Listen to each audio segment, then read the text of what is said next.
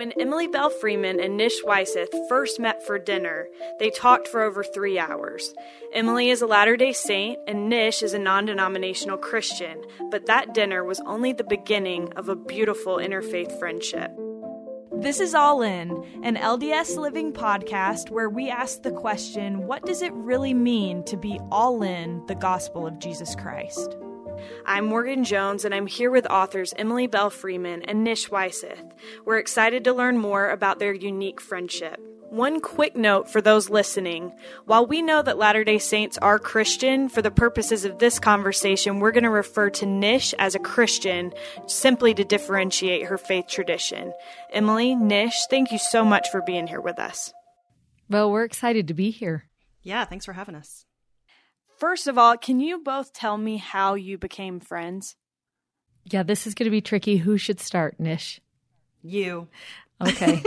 Definitely you. So, I had the opportunity to watch a Christian conference about five years ago entitled The If Gathering. And it was my first time watching a Christian conference, and I loved it. And when I was done, I reached out to the woman who produced it, Jennie Allen, and told her that it had just been a really awesome experience and was there anything I could do to help out with what they were doing here in Utah. And she emailed back and said, I'd love to get on a call with you. And I have a friend in Utah, a Christian friend, who I also like to have on the call. And so, would you mind doing that?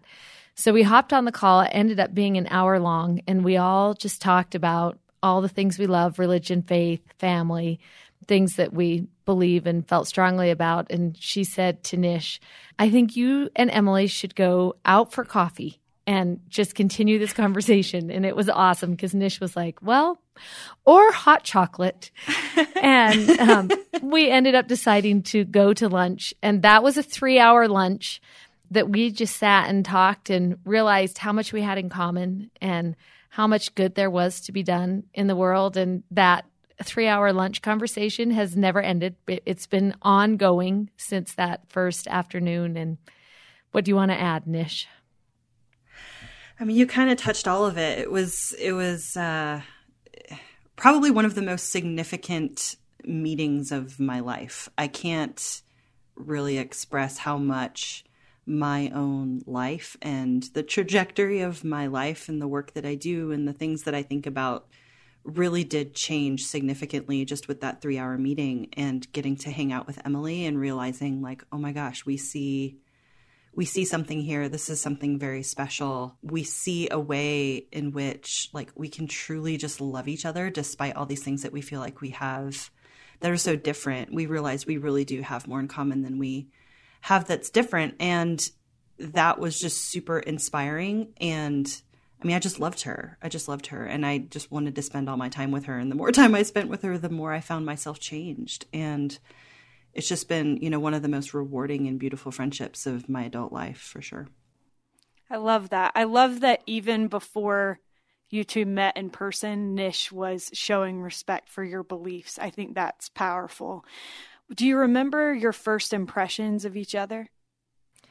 It's interesting because just how Nish talks about feeling that being drawn to me and that love for me, that is instantly how it was um, when we got together for the very first time, was just that connection, a very deep connection right when we met. Mm-hmm. Yeah, I would agree. In your time together, how have you seen that you are the same? And you mentioned that you have some differences. How are you the same and how are you different? I think some of the ways that we are the same is we both love the Lord. We both mm-hmm. love scripture.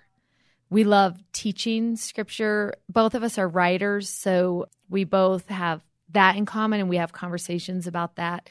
We love to ask questions.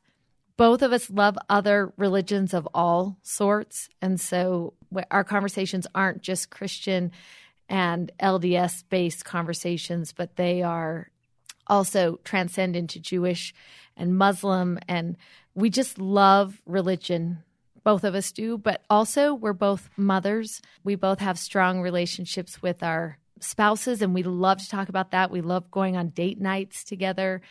So, just the everyday things that you have in common are things that we both have in common?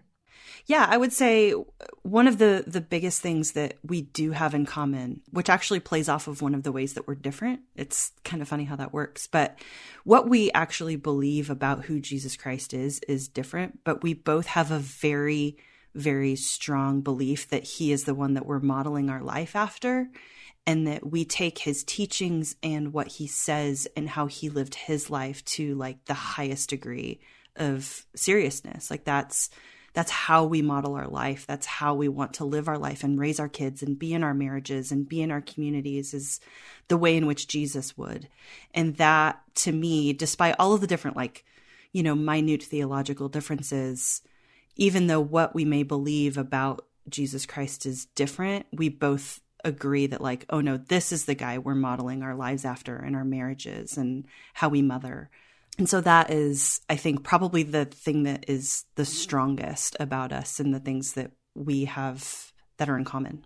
Yeah, absolutely. So when the two of you met, Nish, you were living in Utah and now you live in Idaho.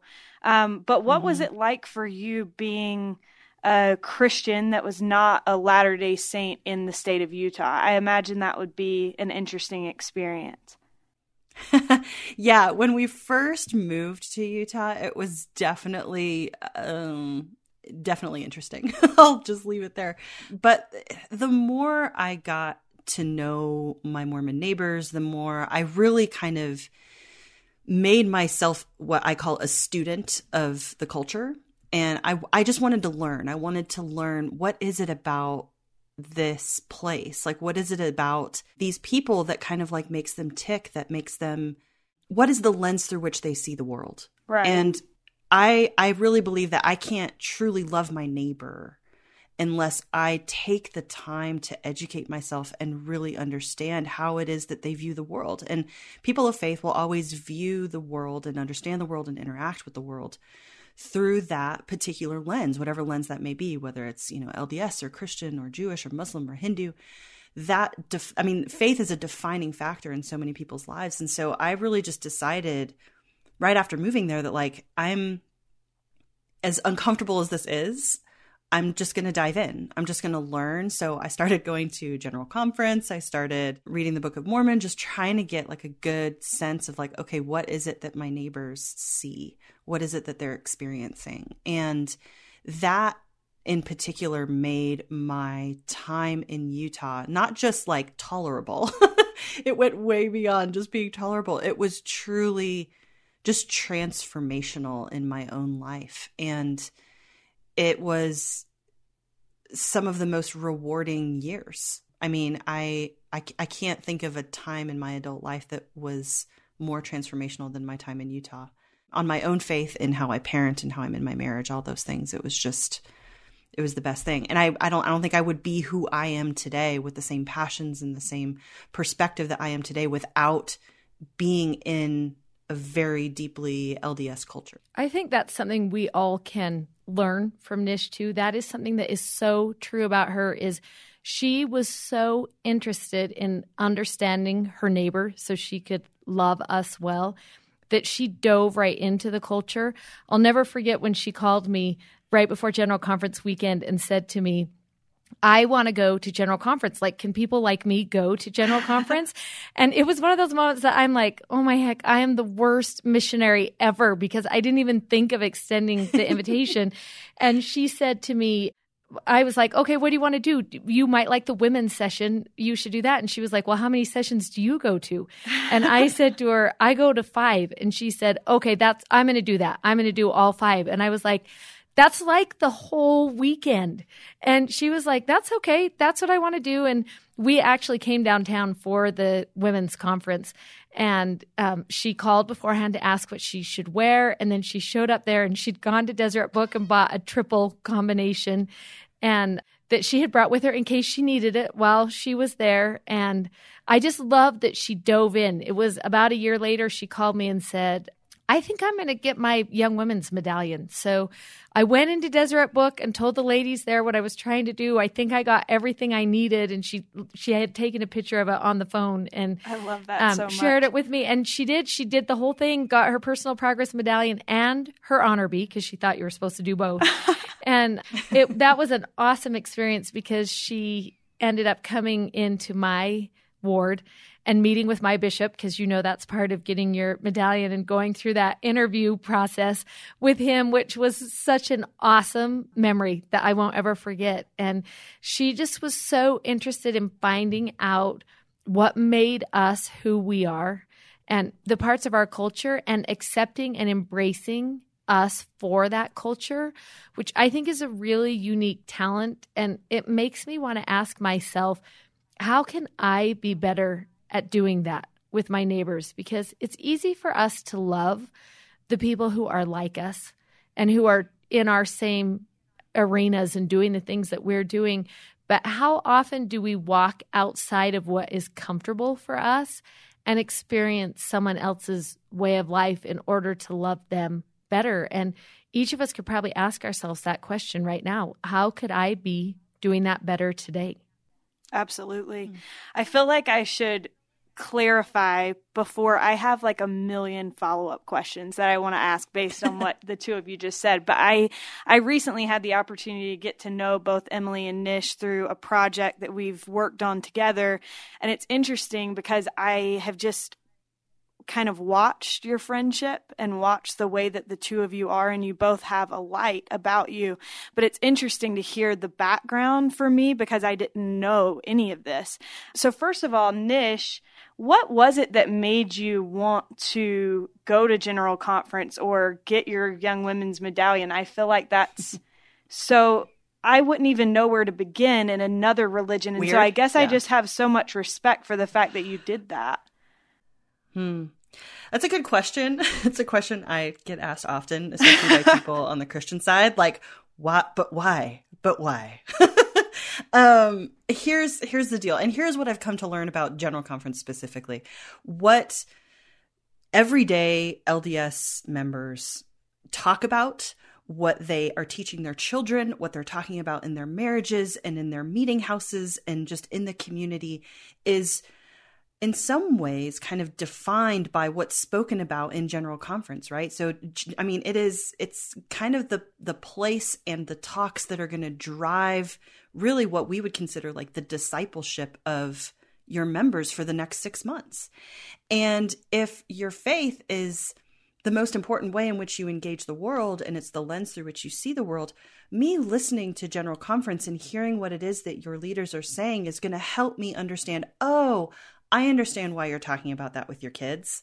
Elder Holland said that, or, you know, whatever the case may be. So for me, it really was this like, I really do just want to know my neighbors well. I want to love my neighbors well. And also, there are, I mean, frankly, even if I don't necessarily agree with all of the theology that's talked in general conference or talked about in general conference, I may not have a testimony of Joseph Smith, but at the end of the day, there is still wonderful, beautiful, um, faith building elements to these talks that are in general conference that I always feel like I have something to learn. I always feel like there's something that's going to help me just in my own journey, even if it looks differently. And so I'm always anxious to hear what just older, wiser people have to say, regardless of their faith tradition. I think that's a huge problem that we're seeing in our culture right now is that we're just not, I mean, frankly, we're just not respecting our elders. We're not like, you know, looking to the people who have wisdom anymore and who have lived some life and have some things to say. We're not taking what they're saying seriously. And I just, I have a really kind of deep abiding love for doing that. And so that's a, that's another piece. As far as young women is concerned, you guys are going to laugh at me about this. But when I decided to do my my young women's medallion and get I didn't know I had to get my honor beef, but I did we were actually at Emily's family's house in Heber. We were both um, on like a writing retreat. She had a project she was working on. I had a project I was working on. And we were taking a break from writing and we were in the kitchen and we were having some sort of conversation about something in the scriptures. And so she pulls out her scriptures and I I don't know why I had never noticed it before, but she, I noticed she had all these like ribbon bookmarks. And I was like, "What?" I have this huge study Bible and I was like, oh man, like I, where did you get that? I would love uh, to have a bookmark that has like a lot of different ribbons that I can mark different places. And she was like, well, you have to earn them. And I was like, what do you mean you have to earn them? And that's when she kind of told me about the Young Women's Program. And I, I kind of stopped and immediately I was like, well, of course I'm going to do it because I want those ribbons. But the second piece was the more I thought about it, I mean, obviously we live in Idaho now, but at the time we were in Utah and had no plans to leave. And I thought, you know what? I have a daughter and she's going to be raised in this culture and she's going to be raised alongside LDS girls and LDS young women who are going to be going through this program, who are going to be doing these things and earning their ribbons and all of that stuff. She may she may even get invited to participate in some of that. And it, just from a parental perspective, like I would love for her to be able to come to her mom and talk about those things that she's learning alongside her friends or questions that her friends have of her or vice versa. And so, I mean, just from a parenting perspective, I thought, okay, this will probably be useful. What I wasn't expecting was the young women's program and getting my medallion was like, I found so many things that, like, just built my own faith. I learned so many things about myself, about being a mother, about what it means to be a woman it just through just through doing that program it's an amazing discipleship tool. And i was honored that i completed it and that i got my medallion. I did get my ribbons. They're in my bible. And it, it was it was huge. It was just a wonderful wonderful experience that i'll always cherish always. I love I love that it was the ribbons that made you want to get your young women medallion because I'm feeling I'm feeling a little bit like I didn't get my reward. I didn't get any ribbons. You, you can still get ribbons. You were denied. I'm going to work for those ribbons. Do I have to work for them still? Yeah, Morgan, you still have to work for the ribbons. oh. Nish will tell you how to do it. Perfect. Emily, in watching the efforts that Nish made to kind of embrace this culture that she was surrounded by, what did you learn about what we as Latter day Saints can do to be less exclusive and more inclusive and more open to learning from people of other religions? Oh, that's such a good question. It would be interesting for you to know what my journey was looking like at the same time as Nish's yeah, journey. Please. Because both of us were so intrigued by how the other lived out their faith. And so I started attending Christian churches with Nish and fell in love with not just Christian music, which I think all of us enjoy Christian music, but a certain type of Christian music, which is called worship, and just fell in love with worship music and, and how music is such a part of their culture and the way that they do church. But also, one of the things I fell in love with was their women's Bible studies that happened during the week. And I started attending one at South Mountain Community Church in Draper. And it was life changing for me to be there and having that experience of meeting with women and talking about faith and talking about scripture and that's something that many Christian women devote an hour and a half of their time to every week is really getting in scripture and talking about scripture together and which we don't really do. Yeah, we don't do that as much outside of church. And one thing that I learned is when you are meeting with a group of women and you are talking about spiritual things, the friendship bond that is formed in a situation like that is so powerful and so sweet because you're sharing some of your most intimate thoughts and your beliefs. And those things for me were so important in um, helping me to understand, just as, just as Nish was trying to understand our culture, allowing me the opportunity to do the same. And and one of the things for me that was so defining as a Latter Day Saint is one day when I was driving to a Bible study, and it was in the evening, and all my ladies were gathering together in Herriman. And as I drove through the neighborhood, I was looking at how many kids were out running through that neighborhood and it was summer and some of the teenagers were around and we got to that house and the cute lady who was hosting said how she had a daughter who was going through some really tough medical things. And she had said, We've had to fly my mother in law in to watch her son, who was there because they were gone so much at the hospital. And I said to her, Why don't you just call I'm sure there are some darling girls in your neighborhood who would be willing to help out. And she said this We don't know any of our neighbors.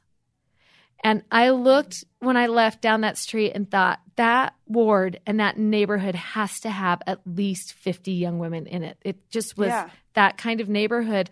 and I immediately thought to myself, just I took ownership as a Latter day Saint that we failed that woman in that time of crisis. Why why did no one know who she was? And why was no one helping in that situation.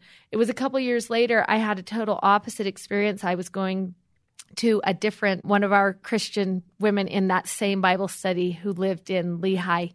And she had just had twins, and then she had a two year old and a three year old. So imagine wow. that life change.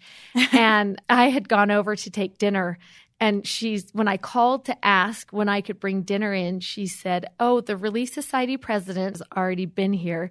And they've signed up the Relief Society for the whole month.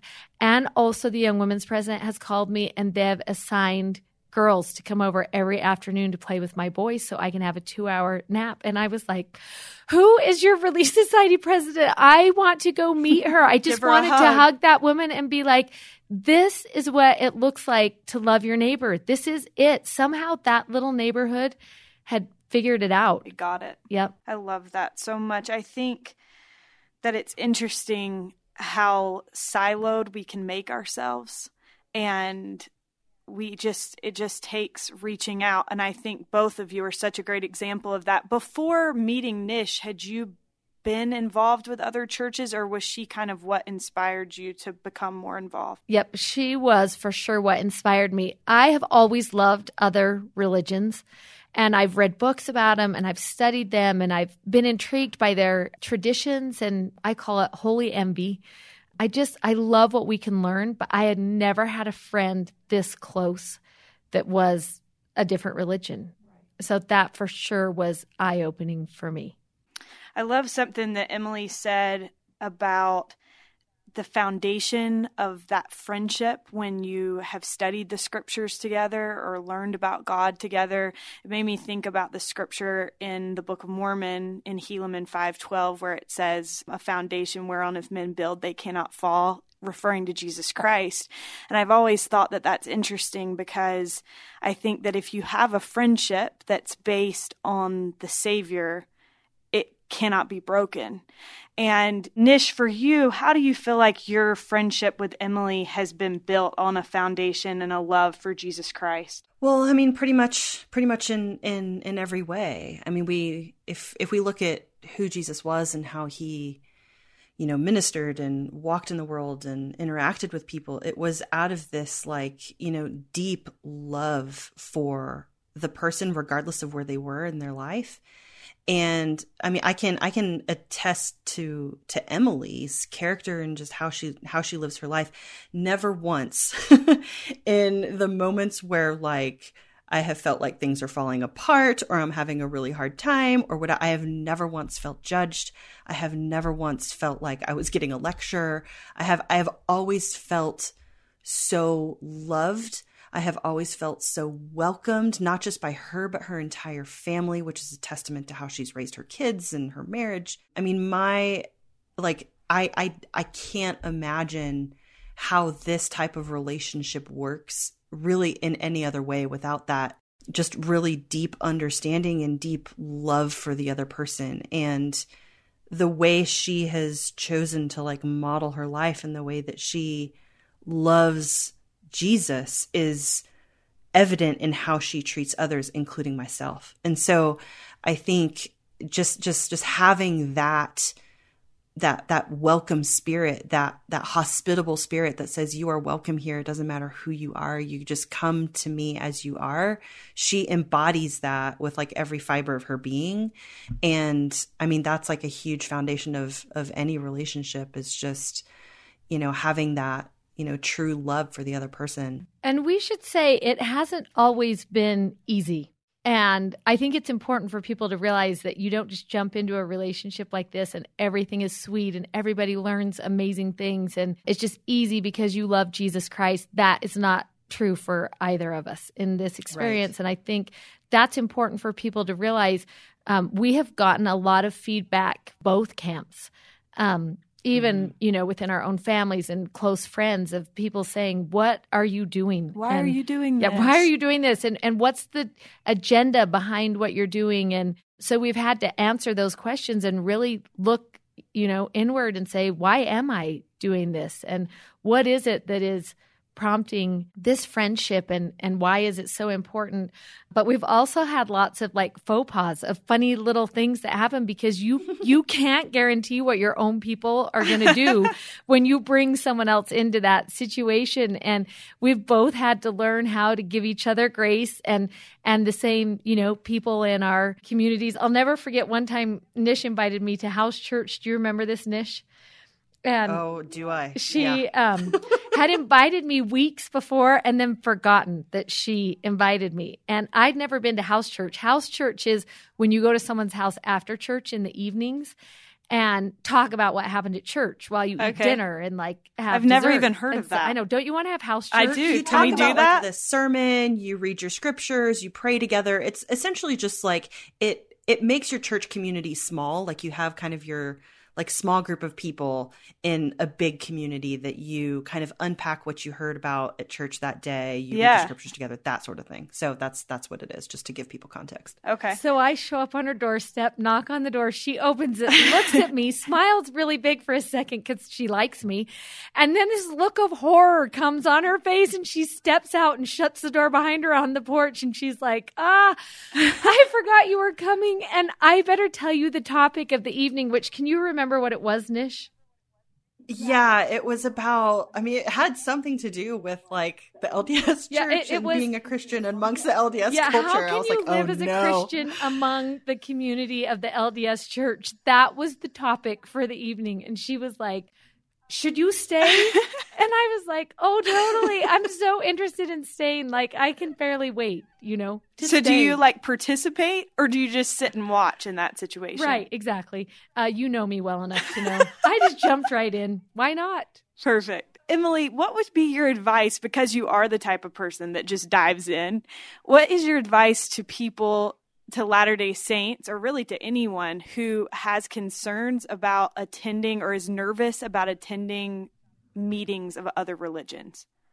The best advice I can give you, I actually learned from Michael Wilcox, who is one of my very favorite people in the world. We love him too. We love him. And He's um, so great. he talked about, you know, those math compasses that have the two ends um, they're points at both ends. Like you can draw perfect circles yes. with them. Do you know exactly what I'm talking I about? I do know exactly what you're talking and about. How you put the one end in, the pointy end, you stick it in, and then you draw that little circle. Right. And he said this if that foot is planted, that that first side is planted firmly, that circle can get as big as you want the circle to get, and the foot stays firmly planted oh, where it that. is. And I love the thought of that because for us, what we have to do first is ask ourselves Am I firmly planted where I am? And am I confident in my belief system and where I am?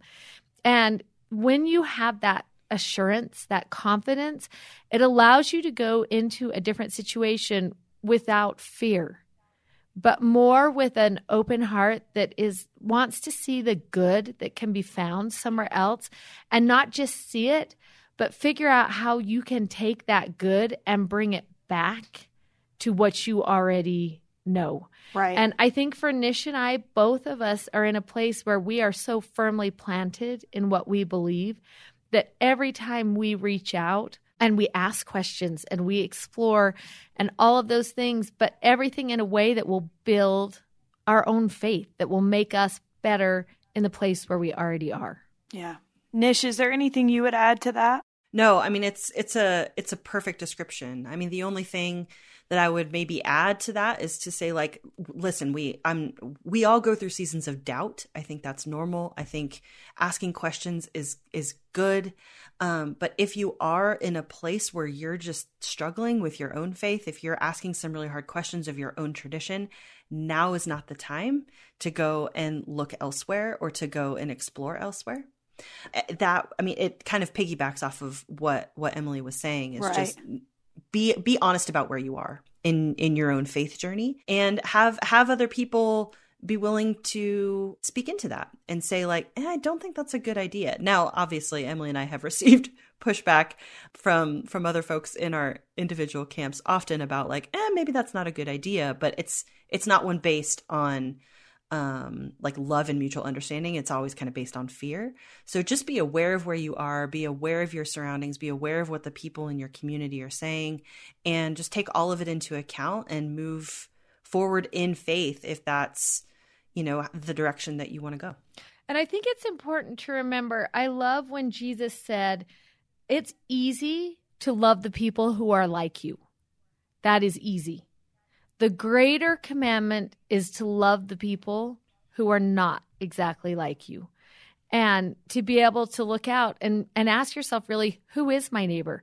Because it's easy to love the neighbor who goes to church where you go to church and who dresses the way you dress and who does all the things the way Basically you do just things. loving yourself. Yeah, really, it is. It's just it's comfortable.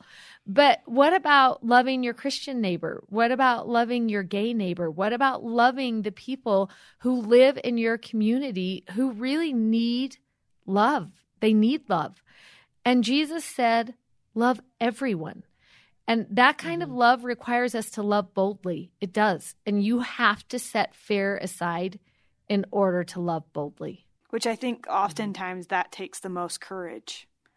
Loving when yeah. it maybe is not the most socially acceptable. And I love that both of you have mentioned pushback. How do you handle that? Does that hurt your feelings ever? Do you ever feel yourself becoming defensive? Because I feel like I would. I would be like, Nish is my friend. Don't tell me how to love her. But how do you handle that? One of the things that it does for me is it always makes me look at my motive. So every time I get pushback, I'm always like, it's good for me to to sit back and reflect why am I doing this? Why do I feel so passionate about doing this? And where is my heart? And sometimes it's just explaining to someone else this is this is where I'm coming from and why I'm doing it because maybe that person if they understood the perspective they might want to also be involved in doing something like this but sometimes it's just educating people to the blessings and the influence that someone else who's different than you can bring into your life? Yeah, and for me, I would say similarly, and I would also add that the pushback it's, it's so difficult. But one of the things that I try to explain to folks is and this this is probably the the hardest piece for for both of our camps is well why are you in a relationship with one another and with without like converting each other? Like which is a very valid question. approach kind of our friendship to like eh, almost like a conversion experience. Like okay well why do you keep having these conversations if you're not trying to convince her you're right uh, which I, that's just really hard for some folks and which is fine but we are able to just love each other for each other's faith and i have just learned over time that I I don't have all the answers. There are always things that I can learn. And so by being in relationship with Emily, not only is it just a wonderful friendship, like if, you know, my marriage was falling apart or something, like she would be at the top of the list of people I would call. She's just a good friend. But other than that, like being in relationship with Emily actually like I learn something from her every time and it there doesn't have to be this motive of some sort of like end game. Like there doesn't have to be an end game. It can just be good loving friendship for the sake of being good loving friends with one another. And that that can be really hard for folks. And so I I do try to educate. I do try to, you know, have people understand what my motives are and like why we have these conversations and what it is that I'm learning. And if they can see kind of the fruit of that relationship in my own life, they there's kind of a less of a reason to criticize or ask those questions. Right. And the more people actually see that and go, "Oh, that makes total sense."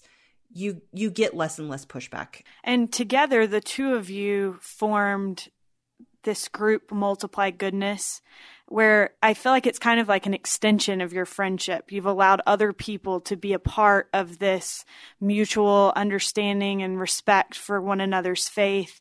And that's continued to extend. But one thing that I love when you do, so they do some Bible studies here in Utah and online and allow people, invite people into this conversation and studying the scriptures and one thing that I love, Emily, that you've talked about is that it's important to understand that we're not trying to convert one another. And you say, you know, we are just coming together to appreciate the faith that we have and add to the faith that we share. Why do you think that that is so important for that to be a to be understood in forming friendships with people of other faiths?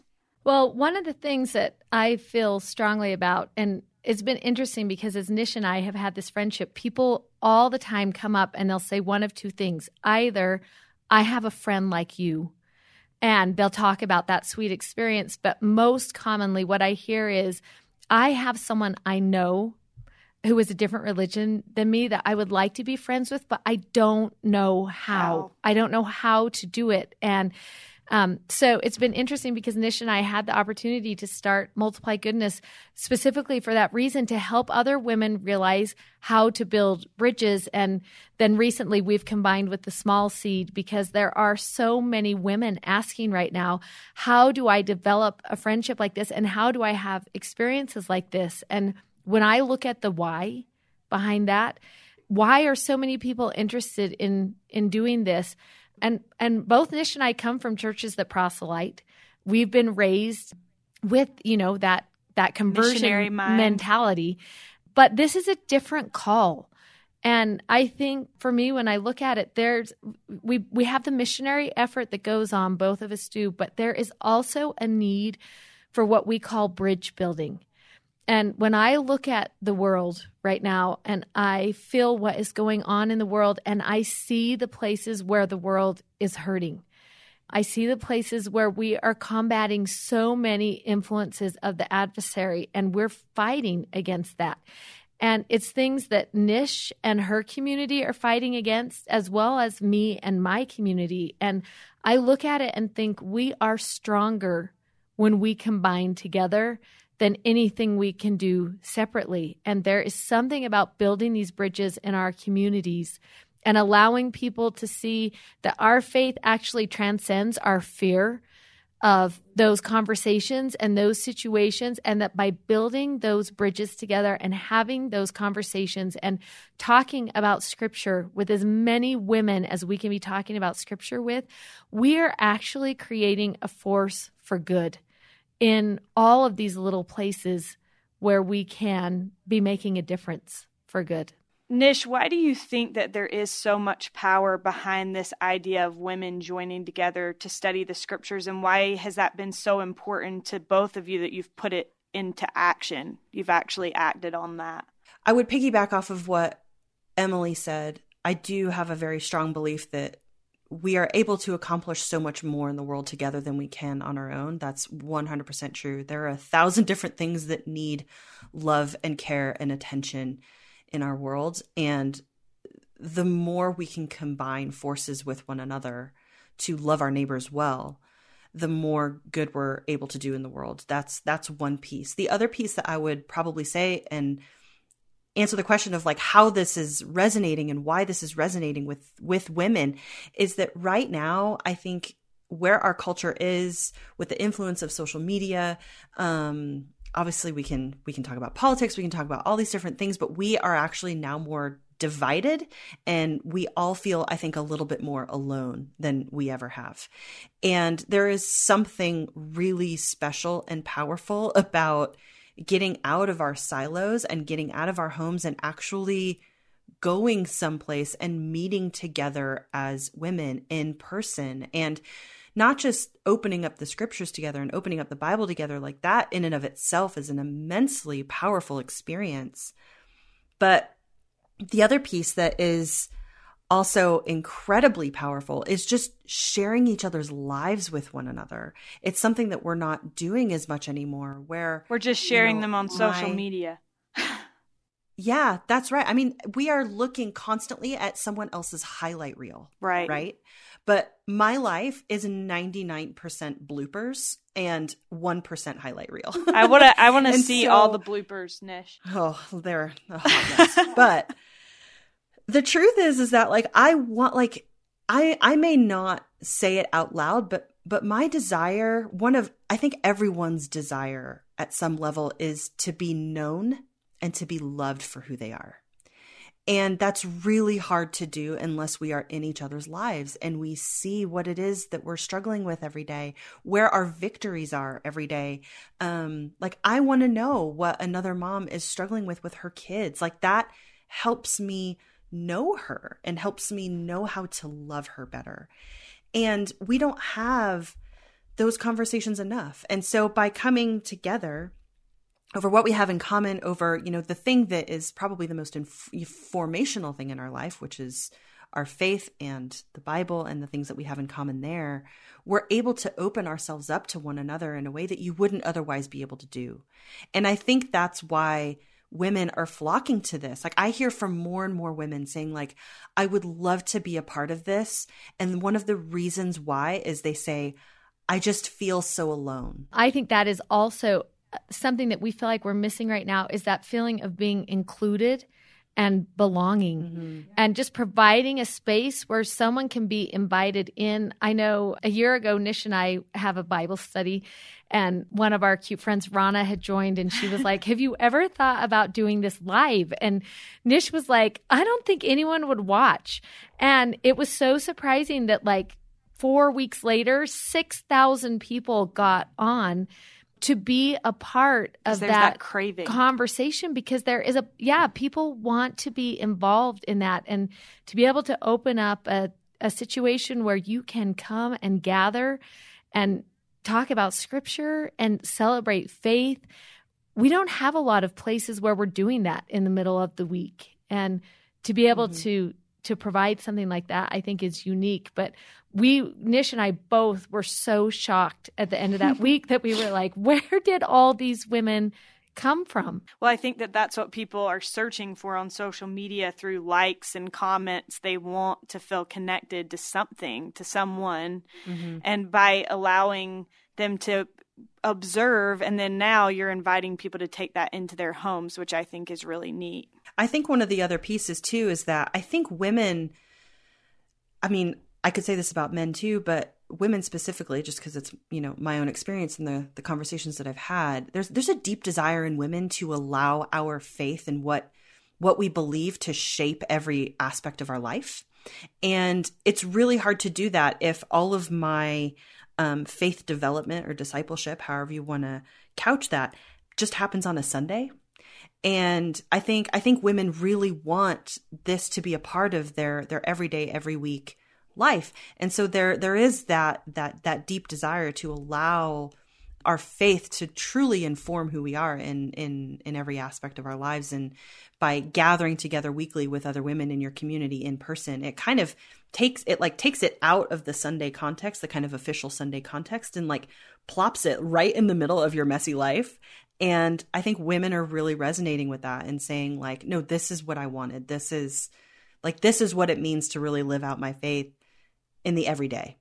And I'll never forget when my daughter got married and we had sent out all the invitations. And you know how receptions are where people come all through that hour and a half. They come and go and come and go, and you see everyone who you know and love. And I will never forget that my 10 Bible study ladies showed up at the very beginning and sat down at a table and stayed at that reception until the very end and I took everyone in my family over to meet them and to talk with them and um, to experience that. And I, I just kept looking over from the line all night long and thinking, those are my ladies.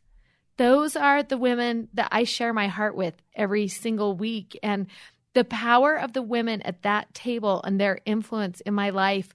And I look back at that wedding day, and that is one of the memories I will never forget is those 10 women sitting at that table and just being part of a life moment for me and being there for me. And I think some of that comes just from the fact that we are sharing, you know, those intimate and vulnerable details of our hearts with each other. And it makes us want to be invested in each other's lives. Yeah, that's so mm-hmm. beautiful. And it reminded me of a post recently that Nish posted on Instagram. And it was being there at one of those life moments, which is when your daughter went through the temple for her endowment. And I thought it was so sweet what, what Nish said. She said, when your best friend's baby arrives at a pivotal moment in her life and faith, a moment she's been waiting for her whole life, of course you show up. Nish, why is it important for you to be there at times like that? I mean, it's kind of all encompassing of everything that we've talked about, right? Like, I mean, this is that that was a moment that Emily and her husband Greg have you know, in, invested in their daughter Grace, who is about to serve her mission. Um, I mean, that, that that was a moment that they have invested in as parents for years. It was a moment that they have walked alongside their daughter to prepare for for years. It was a pivotal moment. And I I don't I obviously have never been through the temple.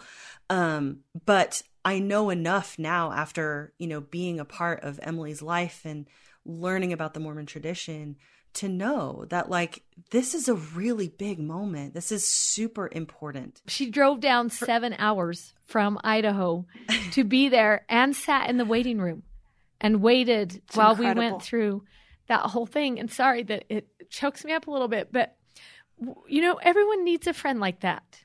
And I love that Nish, even though she couldn't come in and experience that with us, made it such a priority to come down and be with us and be in those pictures that we took after. And it was such a defining moment for Grace also to have Nish there and part of that, what was going on in her life. Grace invited three friends to that moment, and Nish was one of the three that she invited. It was super special. It was super special. And I mean, it was one of those things too where like I knew I I I couldn't go through, I couldn't participate, but you better believe I was going to be the first face that she saw when she walked out cuz her her whole family was going to walk out with her, which is beautiful. It was a beautiful moment to witness walking into the waiting room with her brother and her sister. I feel like there's a recurring theme in this conversation that I really appreciate, which is that this concept of of building bridges and being friends regardless of religion requires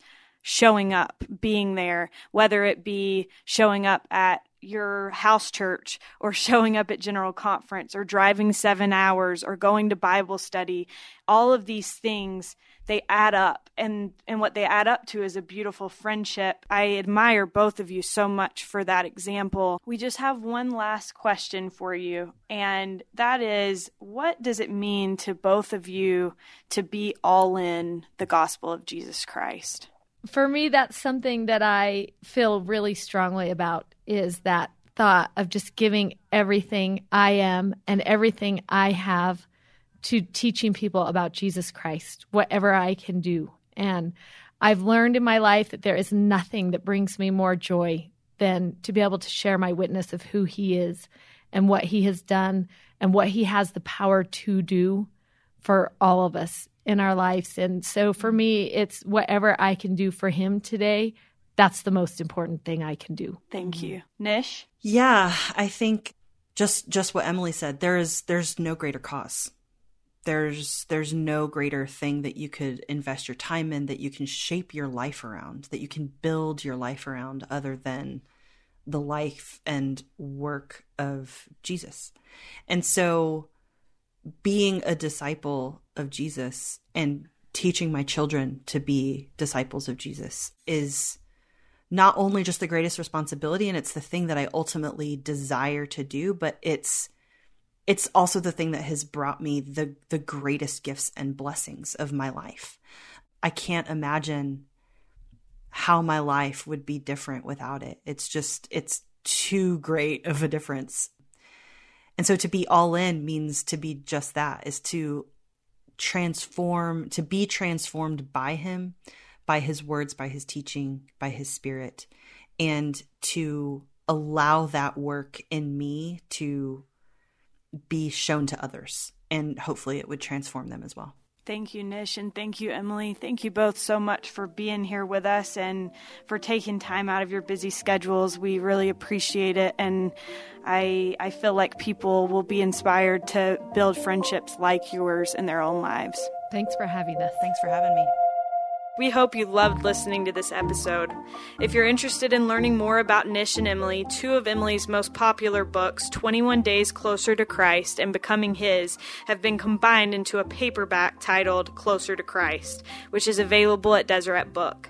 And Nish is the author of Speak How Your Story Can Change the World. To hear more episodes of All In, visit ldsliving.com slash all in.